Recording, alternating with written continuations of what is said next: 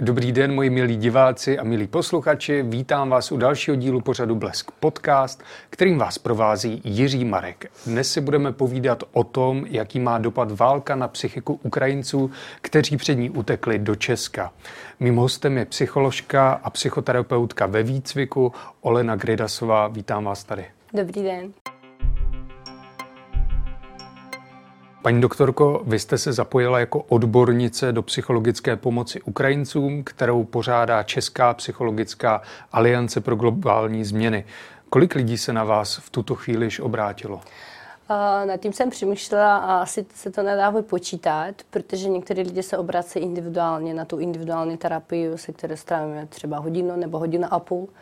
Ale jsou takové, jako jak tomu říkám, projekty, kdy jsou třeba skupiny dětí nebo skupiny lidí a ve kterých se to jako moc nedá počítat, ale mm-hmm. docela hodně. S tím, že já pracuji spíš jakoby já sama individuálně, tak toho je asi míň, než, ehm, než byste se zeptal třeba člověka, který pracuje přesně třeba Praha 10 nebo Praha 4 mm-hmm. a mhm. tak, kdy jsou ty lidi jako návalem prostě jdou a jdou, mm-hmm. tak tam jsou to stovky, no.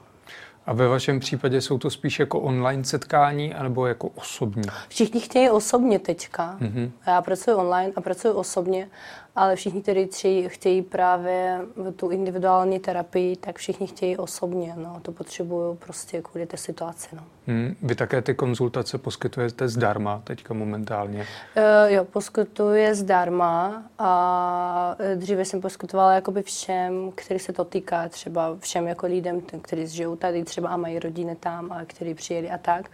A teďka poskytuji asi jenom těm, jako, který se to jako bezprostředně týká, takže těch lidí, kteří přestěhovali uh, v, ne, jako v dnešní době nějak mm-hmm. jako z Ukrajiny. Hmm. O čem s vámi nejčastěji ti lidé mluví?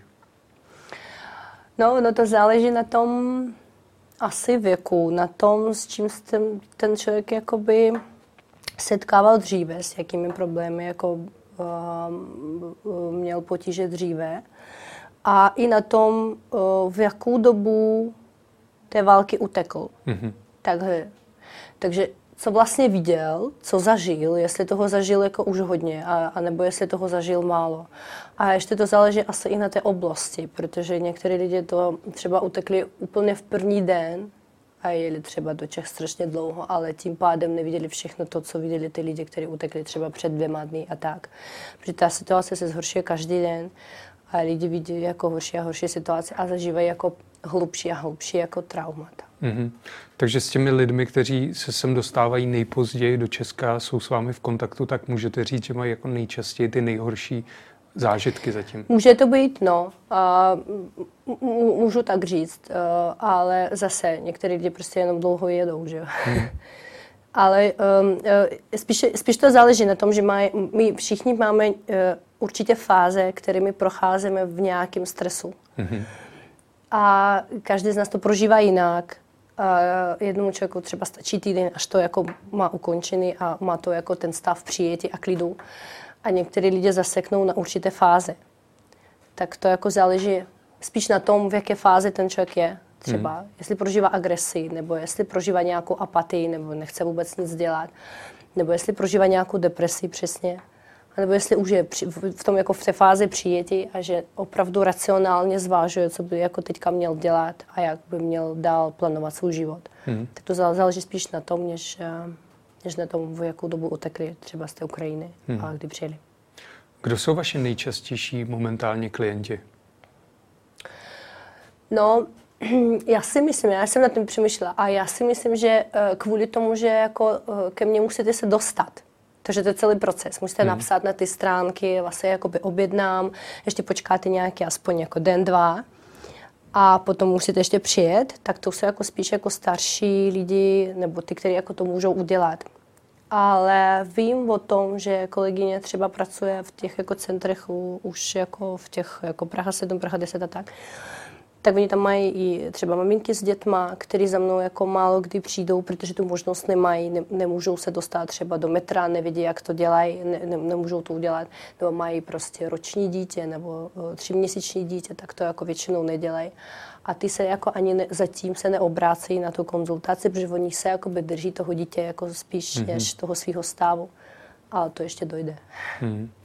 Vy jste mluvila o tom, že si odnášejí různé traumata, mm-hmm. mají nějaké strachy, tak dokázala byste popsat, co nejčastěji je vlastně teďka provází po té psychické stránce? Uh, no, uh, jsou to určité úzkosti, strachy, obavy. Uh, a já, já jsem přemýšlela, uh, vždycky analyzuji ten jako pracovní den a za mě uh, prostě válka je období, kdy všechno, já tomu říkám, se stává nulou, že nic mm-hmm. nemáte jako předtím a ne, vůbec jako ta psychika nemá tu strukturu toho dne, nemá strukturu té budoucnosti, neví kam dál, co by měla dělat a tak.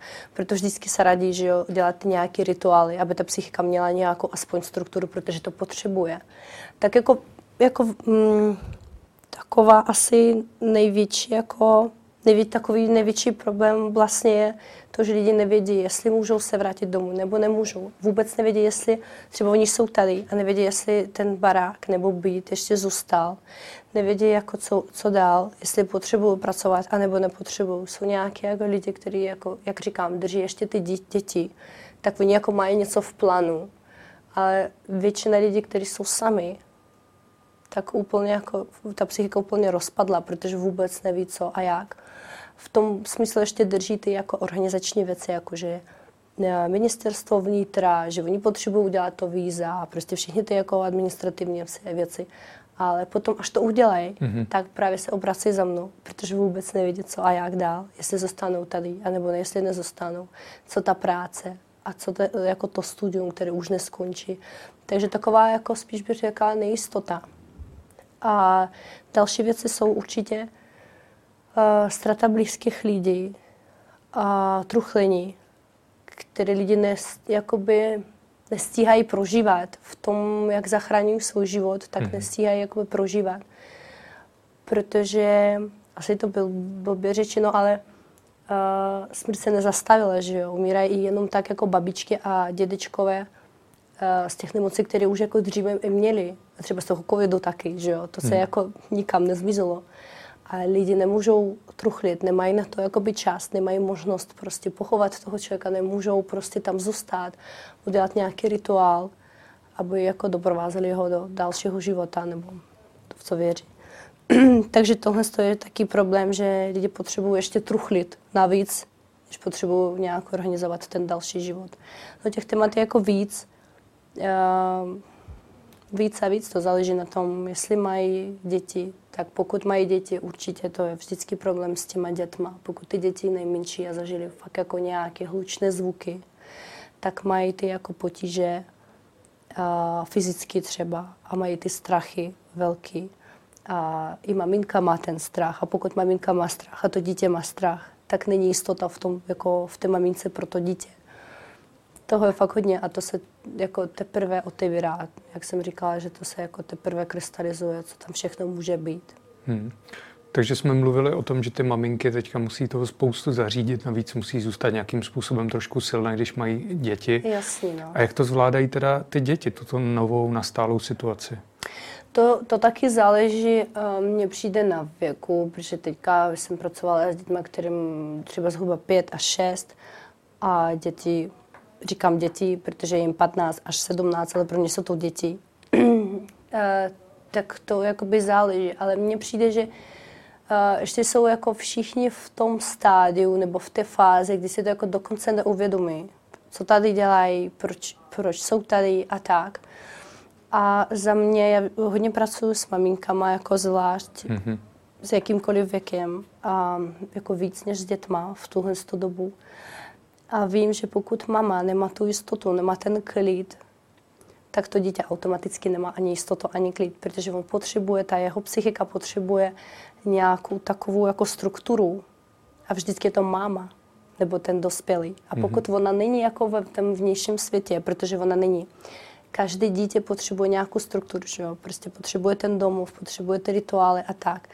A teďka si představte, že tento dítě s mámou jede třeba 10 dnů, pořád se mění ty jakoby byty, ubytování, města, všechno. Některým dětem třeba se to líbí, protože se všechno mění, ale některé děti potřebují víc tu strukturu. A v tom je právě v té psychice nastává ten uh, větší problém. A tam automaticky mají tu potřebu té struktury a obrátí se jakoby na tu mamu A mama je rozpadla taky, že hmm. ona taky jako potřebuje na někoho se obrátit, aby měla tu strukturu. Tak v tom jakoby ty jako problémy tak jsou jako spojený. No.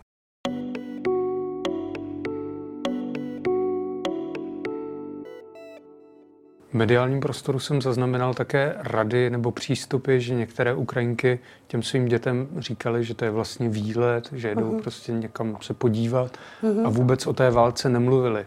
Je to jako do- dobrý přístup podle vás to udělat takto? Uh, já třeba, já jsem zažila taky stres, že jo, protože, protože Charkov je moje rodné město, tak, tak když tam byla moje máma, já jsem byla úplně mimo první dva dny, hmm ale já jsem automaticky věděla, že já mám roční dítě a já jsem mu vysvětlovala, že teďka je válka, je to fakt hrůza, je to velký problém.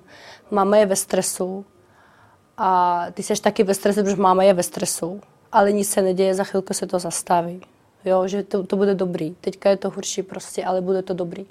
A za mě by to mělo, já jsem to i psala na svých stránkách, že by to mělo být dítěti určitě vysvětleno, ale podle toho jeho věku, no. A určitě ne tím způsobem, že, že bychom všichni říkali, jaký, jako, jaký stát, nebo tady říkáte, nebo jaký lidi jsou špatně nebo dobrý. Že válka je o něčem jiným. Hmm. A pokud, pokud ten rodič je schopný to vysvětlit podle toho věku, tak to by bylo super. No. A hlavně vysvětlovat ten stav těch rodičů. Jo, protože to dítě má um, má, má takovou tendenci, že když se něco děje emočně v tom rodiči, v mamince nebo tatínkovi nebo prostě v dospělým, a nikdo mu to nevysvětluje, takže vůbec neví, co se děje vlastně, ale jenom to cítí prostě tím svým celým tělem a emočnou tou jako sférou. Tak on vždy, to dítě vždycky dokáže najít nějakou příčinu, protože ji potřebuje, ale dokáže ji najít v sobě. Jo, takže potom řekne, že třeba to dítě je špatný, že já jsem špatný, protože maminka brčí, já jsem špatná, protože maminka mm-hmm. brčí a tak. A to je přesně podle mě důležité prostě těm dětem říkat aspoň, alespoň o tom uh, svým stavu. Proč je mi teďka blbě, proč já pořád brečím, proč ne, jako nedávám ti tolik pozornosti, kolik bych jako měla dávat. A že za chvilku to skončí, že pár dnů to ještě potrvá, takový nejhorší stav, ale za týden třeba to bude dobrý a tak. A i když to dítě třeba nerozumí, ale pokud mu to vysvětlujete, tak se mění ten jako stav té maminky sama sebe jako uklidňuje a uklidňuje se i to dítě. Takže pokud jako nemají možnost, fakt jako nevědí, jak by měli o té válce vysvětlit podle toho věku, tak alespoň vždycky vysvětlovat, proč tak se cítí jako maminka a tatínek, anebo proč okolo lidi brčejí. Mm-hmm. Mluvili jsme o těch traumatech. Dokážete už na základě těch zkušeností, které teďka máte, říct, jestli to bude něco, co se bude, budou ti lidé v sobě řešit dlouho, že jsme opravdu jenom na začátku? To je určitě. Hmm. Určitě. A, e, asi to ještě záleží, e, jak, jak jsem říkala, to záleží na tom, um, co lidi prožívali dříve, jestli se potýkali ještě jako s nějakými problémy. Záleží ještě na tom, na té samotné psychice, jestli mm-hmm. jako to zvládají třeba za týden nějaký jako určité fáze, nebo ještě potřebují dva týdny a měsíc. Záleží na, té, prostě na tom prostoru, jestli je v něm okolo to, to podporující prostředí prostě a tak. Ale jsou ještě situace, kdy lidi si to jako dokonce neuvědomují, drží se za nějakou strukturu okolo, že potřebují teďka třeba něco zařídit ale za týden, za měsíc jako to přijde hmm. a nikdo neví jako co, že jo, protože bude to individuálně. Tak jsem si jistá, že, že se to bude řešit ještě dlouho. Možná půl roku, možná rok. A nejhorší je asi, že děti, které byly narozeny nebo kterým je rok, dva, tři roky a tak, eh, že oni určitě to budou pamatovat, třeba ne přes to jako verbální paměť, ale přes to tělo, že oni je to fakt zažili. Hmm. A to můžeme pozorovat i na těch babičkách, které nám předávali nějakou informaci že o, těch, o tom, jak musíme jíst, že ne, nesmíme třeba, nevím, jestli vám to bylo řečeno, ale mě určitě vždycky, že nesmíš nechávat to jídlo na tom stole, protože a to vždycky z, z té války, že jo, to je ta psychika toho dítěte té války, že nesmíš třeba, musíš ty peníze vždycky šetřit, nesmíš prostě, musíš to jídlo vždycky šetřit, musíš se stavit k tomu jako fakt vážně. Hmm. A my, my jsme to nechápali do dneška, jak je to důležité. A právě já vidím v tom ještě dlouhodobější problém v těch dětech, který to budou ještě nějakým způsobem donášet a přinášet je dál. No, to, to, by, to bylo vždycky a bude to i v dnešní době.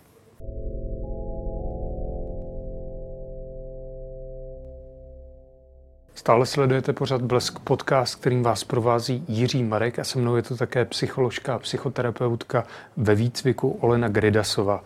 Mluvili jsme o tom, že vy jste poskytla už řadě lidem, lidí pomoc a také jsme řešili, že ti, kteří přijdou, budou mít pravděpodobně ještě větší psychické mm-hmm. potíže. Jste připravená na to, že dlouhodobě se budete těmto lidem věnovat a že se to bude lišit třeba od toho, jak to máte teď?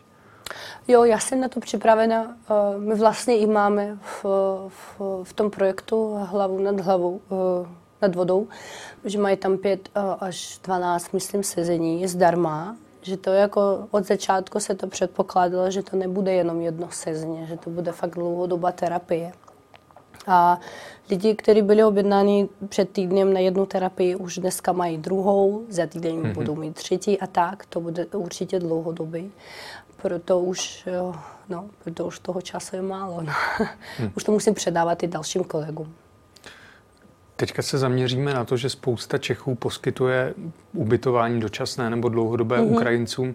Tak jestli oni mají nějakým způsobem s těmi lidmi o válce mluvit nebo jak s nimi mají jednat, jaký je ten nejlepší postup podle vás? No to taky je individuálně strašně, ale já jsem včera, včera jsem, myslím, jsem povídala a s lidmi, kteří se starají jakoby, o větší děti, kterým 15 až 17. A oni měli taky, všichni mají stejný, jakoby, stejnou otázku, jestli se jako mají s těma lidma mluvit o té válce. A já jsem vždycky vzpomínala na svého dědečku třeba, který zažil uh, strašné věci a on zemřel před deseti lety. A ten prožil hodně jako válečných věcí, ale my jsme všichni měli zakázaný jako ptat se na to u něho přímo. Mm-hmm. On vždycky, pokud potřeboval jako sdílet, tak nám to sdílel přes písničky, že nám zpíval. A byl námořník, tak tam zpíval nějaký takový. A to si pamatuju dodnes. a právě eh, to jsem věděla ještě, než jsem stala psycholožkou, než jsem jako začala to, to studium. Že vlastně pokud ten člověk je v, v tom takovém krizovém stavu, tak pokud o tom nechce jakoby sdílet, tak na to nemusíte sáhat vůbec. Jo. Hlavně ty jako neskušení lidi, třeba ne psychologové, ne psychoterapeuti, jo, pokud to nechtějí jako vidět. Protože um, může nastat, že se zeptáte od nějaké věci, které jako fakt potom ten člověk emočně nezvládne mm-hmm. a vy mu nebudete schopni pomoct. Takže za mě asi ráda je taková, že pokud ten člověk potřebuje o tom promluvit, což je tak jako těžký, protože pokud nikdo z vás nemluví rusky nebo ukrajinsky, to bude těžké jako o tom jako mm-hmm. plynule jako mluvit a sdílet to. Ale pokud by někdo mluvil třeba anglicky nebo tak, pokud ten člověk by chtěl jako fakt něco sdílet, protože ho to opravdu bolí a potřebuje jako mm, pokud nemám jako s kým to sdílet, tak cítím takovou izolova, takový izolovaný stav, že nikdo není, jako nikdo mě nepochopí, nikdo neposlouchá a tak. Pokud to opravdu potřebuji sdílet, tak by bylo dobré, aby někdo byl vedle a jenom to poslouchal, bez žádného ocenění, mm-hmm. nějakých komentářů jo, mm-hmm. a tak. Ale pokud ten člověk o tom nechce, nechce se vůbec bavit, tak to je jakoby, to byste jako musel nechat. Jenom tak. Jo, jsou nějaké citlivé otázky třeba o rodičech, o rodině, jaký byl domov, a, já nevím, město a tak. jsou nějaké citlivé otázky, na které, na které bych já určitě neptala, protože nikdy nevíš, co v tom jakoby člověk to vyvolá. A jestli budu schopná ho v tuhle chvíli podpořit. Vy jste zmiňovala, že jste z Charkova, kde jste také studovala univerzitu, než jste se přestěhovala teda mhm. do Česka. Sledovala jste a sledujete dění v Charchově? No určitě. Já teďka mám mráz po kůži, když mě na to ptáte. Já já jsem prošla všechny ty fáze, jako vždycky to posledně jako na sobě znám. A asi výhodou, výhodou toho, že jsem psycholožka, je to, že já umím to jako pozorovat, ty mm-hmm. svý stavy. To je jediná výhoda. Ale všechno, co prožívají ty lidi v tom stresu, jsem zažila taky, protože jsem člověk. A sledovala jsem to první tři dny, určitě pořád jsem byla na tom telefonu. A asi na druhý nebo třetí den jsem si řekla, že to nesmím dělat, protože mě to určitě nepomáhá a začala jsem vyhledávat nějaké konkrétní informace, jak té mámě třeba můžu pomoct. Takové jako věci okolo, jak zalepit ty okna, nebo kde se musíš schovat, pravidlo prostě nějaké jako záchrany sebe a tak. To mě pomohlo, takže jsem Všechny věci, které jsem sledovala, jsem přestala sledovat najednou. Napsala jsem to na své stránky, že dělám to tak já a mám takovou rádu, že by to jako měli i dělat ty lidi, kteří to opravdu jako to stresuje. A že pokud jako opravdu to chtějí sledovat nebo něco dělat, protože v tom stavu potřebujete něco dělat, nejhorší je, když bydlíte tady, rodinu máte prostě doma hmm. a vůbec nic se s tím nedá udělat. Takže uh, já, jsem, já jsem tam hodně o tom psala, že vlastně musíte vypnout ty jako za prvý. Je informační válka, to všichni víme. To je nejhorší, co může ten člověk zažít tady, když nemůže nic udělat a pořád koukal na prostě ty videa, na ty stránky a tak.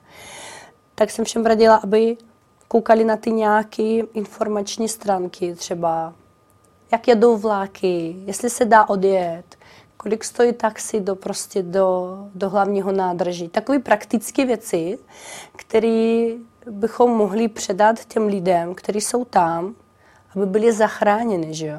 Protože když strávíš 5-6 hodin v tom, aby koukal jenom na ty videa, jak se to všechno ničí, tak ničím nepomůžeš ani sobě, ani těm dalším lidem. A přestala jsem to všechno sledovat, to vůbec nepotřebuju. Našla jsem jedného člověka, který to sleduje a z politického hlediska mi nějak to vysvětluje. Já jsem si domluvila, že každý večer mu budu volat, nebudu se tím pádem dívat na ty obrázky a na ty videa, ale bude mi říkat, tohle to stálo, tohle to to stálo eh, a nějaké politické vysvětlení a nějaké rady, co bych jako měla dělat.